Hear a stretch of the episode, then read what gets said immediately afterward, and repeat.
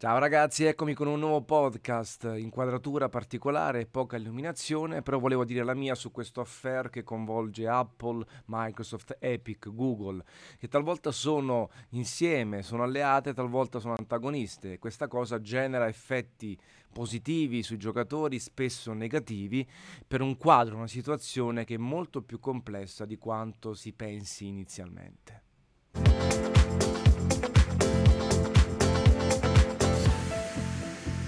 Allora, l'avete visto anche nel titolo, sono sostanzialmente d'accordo con la critica, la crociata che sta portando avanti Microsoft nei confronti di Apple, molto meno in quella di Epic. Andiamo però con ordine partiamo proprio da Microsoft, visto che eh, Game Pass Ultimate e xCloud sono di interesse maggiore per un numero maggiore di giocatori.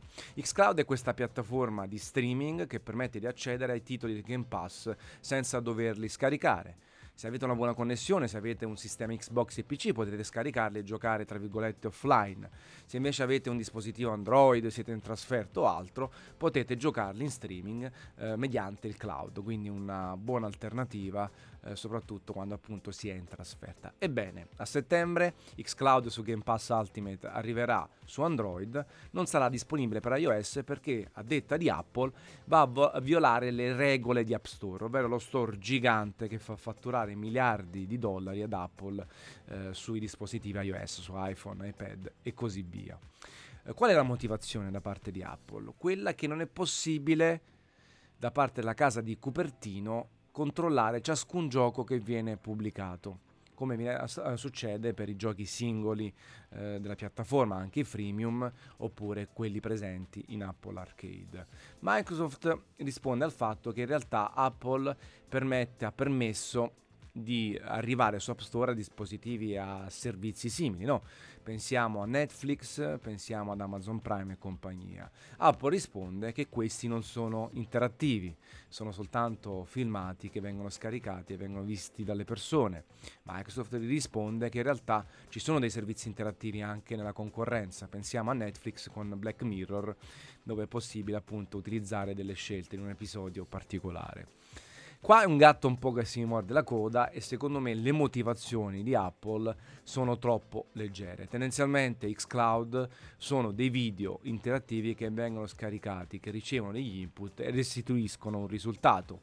Non è molto dissimile a Netflix dove appunto ci sono questo catalogo di film che non vengono controllati, quindi è Netflix che decide cosa pubblicare, potrebbe pubblicare anche delle cose con materiale tra virgolette, non ammesso dalle policy di Apple.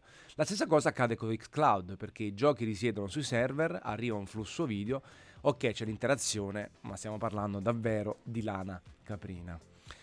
Secondo me questa violazione, questa, questa barriera da parte di Apple ehm, risiede in quell'essere bacchettona, essere stra attenta alla privacy eh, che lascia il tempo che trova, nel senso che indubbiamente iOS è una piattaforma più sicura di Android, anche perché è più controllata. E quindi secondo me è più questione di tempo, prima o poi Apple e Microsoft troveranno la quadra per far arrivare xCloud anche su iOS. Ho letto tante congetture, tante polemiche da un lato e dall'altro, si è parlato di soldi, si è parlato di monopolio da parte di Apple, di volontà di non avere una sorta di competitor, perché comunque Apple ha Apple Arcade. Secondo me queste cose lasciano il tempo che trovano, perché se si tratta di questioni di soldi, prima o poi si trova la quadra, perché eh, Apple guadagna chiaramente da tutti i servizi, eh, ha il 30% dagli acquisti, aumenta la qualità della piattaforma che quindi richiama ulteriori consumatori su altre cose, Microsoft può accedere a un bacino enorme, stiamo parlando di un miliardo e passa di persone, eh, ci sono attualmente 900 milioni se non sbaglio, poi i, i, dati cambiano costantemente, quindi lasciano il tempo che trovano, comunque ci sono un miliardo più o meno di dispositivi iOS attivi, quindi Microsoft può accedere a un bacino enorme di persone, può magari accettare un compromesso in termini economici perché comunque guadagna di più. Apple la stessa cosa dall'altro lato. La non competizione, questa cosa secondo me è sbagliatissima e non è vera perché Apple Arcade fa storia a sé, Apple quando accetta, quando approva eh, giochi su Apple Arcade, l'importante è che non arrivino su Android ma possono arrivare sulle console. Sayonara Wild Arts è stato tra i primi disponibili su iOS, ma anche PS4 e PC. Quindi in realtà Apple è abbastanza tranquilla da quel punto di vista, non ha paura della concorrenza sulla stessa piattaforma, cerca chiaramente di eh, mettere i bastoni tra le ruote ad Android. Ma se pensiamo anche ai servizi musicali, esistono tanti altri servizi musicali su App Store, così come quelli video, Netflix, Hulu, Amazon Prime e compagnia, di conseguenza non è quello il problema. Apple TV è arrivata dopo, Apple Arcade arriva dopo su tante altre cose, quindi ci sta. Eh, non credo che sia un problema di concorrenza. Stiamo parlando di grandi aziende che fatturano miliardi di dollari, che hanno interessi differenti e che chiaramente utilizzano le falle altrui per guadagnarne in termini di visibilità, in termini di marketing. Chiaramente le considerazioni di Microsoft sono molto consumer friendly, sono molto a favore dei giocatori. Noi vogliamo che Xcloud raggiunga il numero massimo di persone, Apple non vuole. Quindi la gente, la persona superficiale che si ferma appunto alla superficie, dice eh, vaffanculo Apple, viva Microsoft e così via. In questo caso sono d'accordo, chiaramente non sul vaffanculo, viva Microsoft.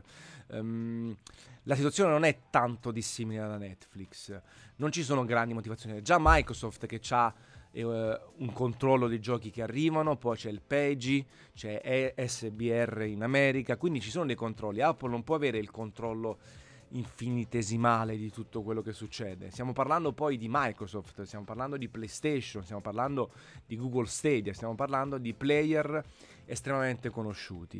Mi rendo conto che da, da un altro punto di vista favorire Microsoft, Google e Sony e sfavorire le piccole realtà che provano a inserirsi sulla postore è anche sbagliato perché siccome sono conosciuti allora gli diamo una corsia preferenziale gli facciamo anche una scontistica mentre poi arrivo io con la mia pia- piccola piattaforma eh, con, nella quale ho buttato il sangue e tanti soldi ed è la un- mia unica fonte di sostentamento Apple mi ignora perché non sono nessuno anche questa cosa è sbagliata. Però bisogna trovare quella quadra, bisogna trovare quella via di mezzo. Apple eh, è molto lento in tal senso. Talvolta ha ragione perché ragazzi poi non facciamo gli estremisti da, da, gli estremismi da un lato o dall'altro. Talvolta ha ragione perché come funziona bene la piattaforma iOS, come è sicura, come è coerente nell'interfaccia, come tutto il comportamento è simile è una cosa che va riconosciuta da Apple, inarrivabile altrove, sia per quanto riguarda iOS versus Android, sia per quanto riguarda macOS versus Windows 10. Questa cosa ci sta. Dall'altro è chiaramente eccessiva, poco malleabile, poco personalizzabile e ci sta una libertà altrove, sia dal punto di vista del modello di business che del comportamento di altre cose, che è criticabilissima e allora Apple, così come al contrario Microsoft, Google e così via, costantemente cercano di trovare un equilibrio su quello che possono dare e quello che devono controllare. Apple banalmente arriva finalmente con iOS 14 con i widget, alla sua maniera. Appunto ha rilassato alcune linee guida, alcune regole nel corso del tempo. Non è più quel, quel, sistema operativo iperbloccato nel quale non si può fare nient'altro. Addirittura si potrà cambiare il browser di default e il programma di mail. Chiaramente deve essere approvato da. Vedete il bene e il male di fare queste cose.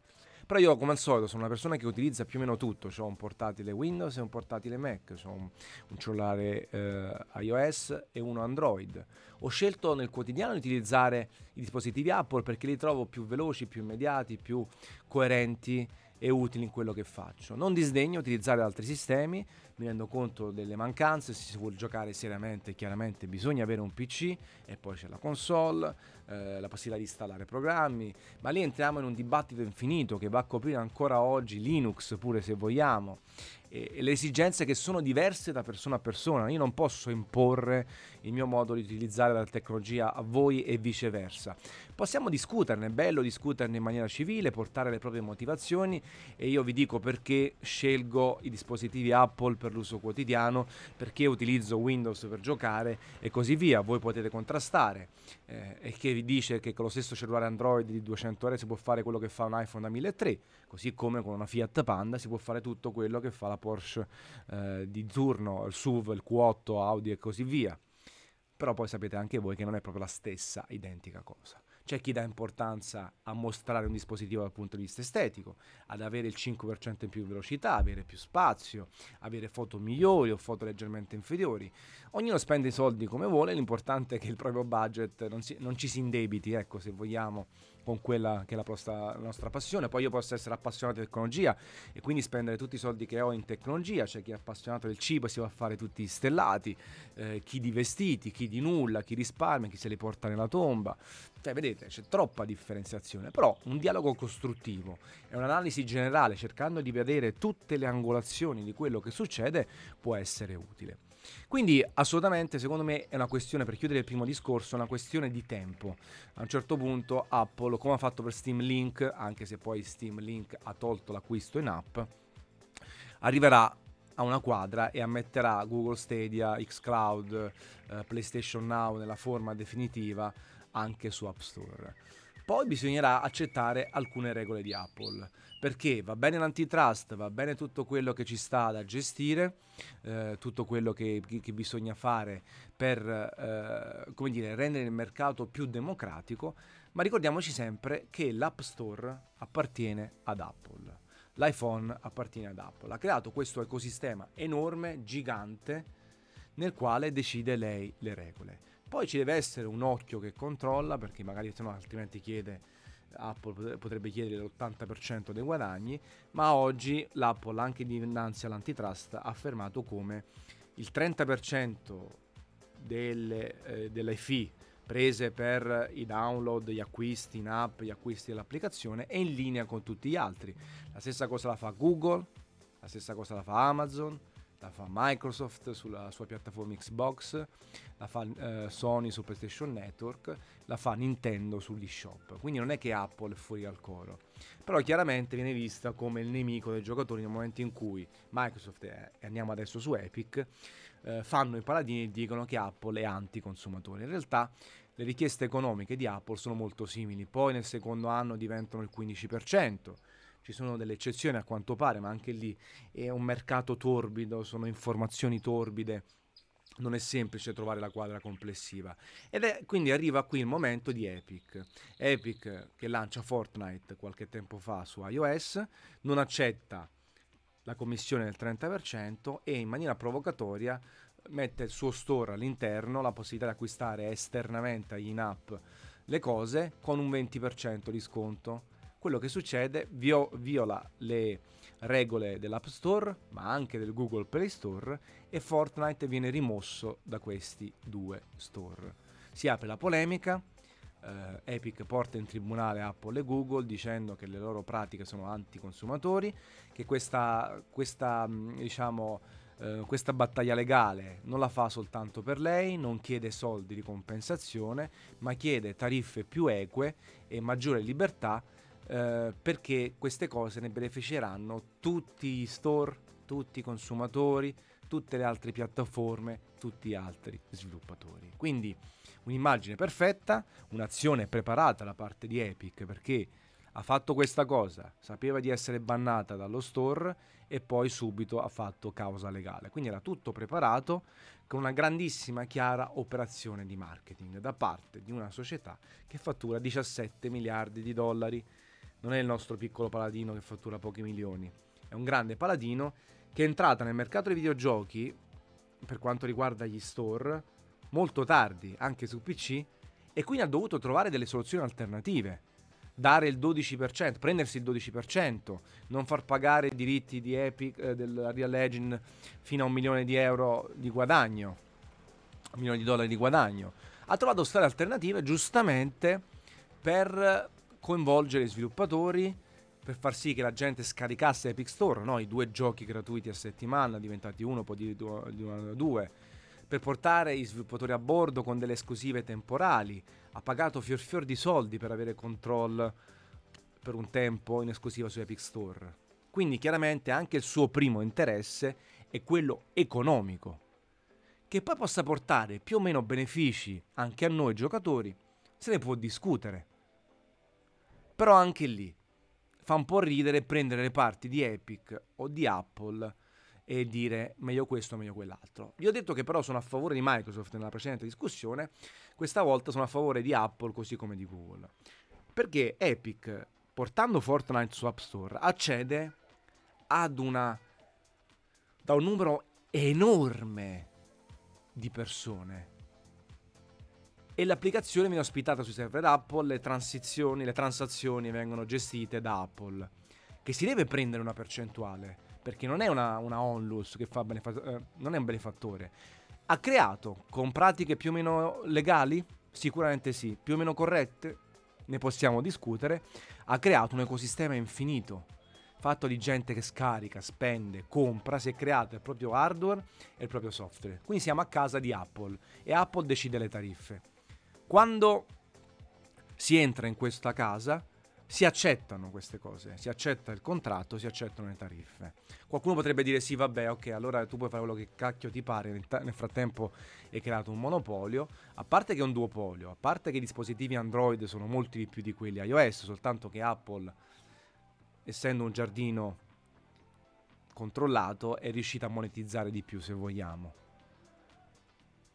E però è casa sua, puoi anche non esserci, ti fanno gola quel miliardo di customers o quelli che sono, anche su Android arriviamo proprio a numeri infiniti, devi accettare le regole. Poi, vuoi lottare per fare in modo che le commissioni vengano abbassate dal 30%, che ne so, al 25, al 20, al 15%, ci può stare, ci puoi provare, puoi creare squadra, puoi andare all'antitrust, puoi andare ai vari governi, ci può stare.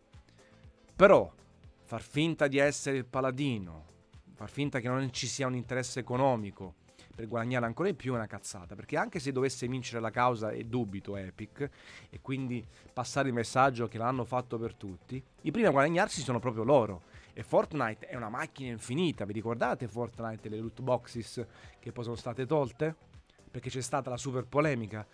Fortnite, come tanti altri giochi del genere, favoriva il gioco d'azzardo. Poi Epic si è resa conto molto velocemente, molto smart, che questa cosa non era positiva per i giocatori e ci sarebbe stata una polemica infinita da parte dei giocatori stessi e da parte degli stati, altro il Belgio in primis, e allora ha cambiato facciata, ha tolto i loot boxes, ti fa vedere i contenuti di, eh, che si acquistano prima di acquistarli e, e, ha fatto anche dichiarazioni che le loot boxes, il gioco d'azzardo, è deleta- deleterio per il mercato dei videogiochi e per i consumatori.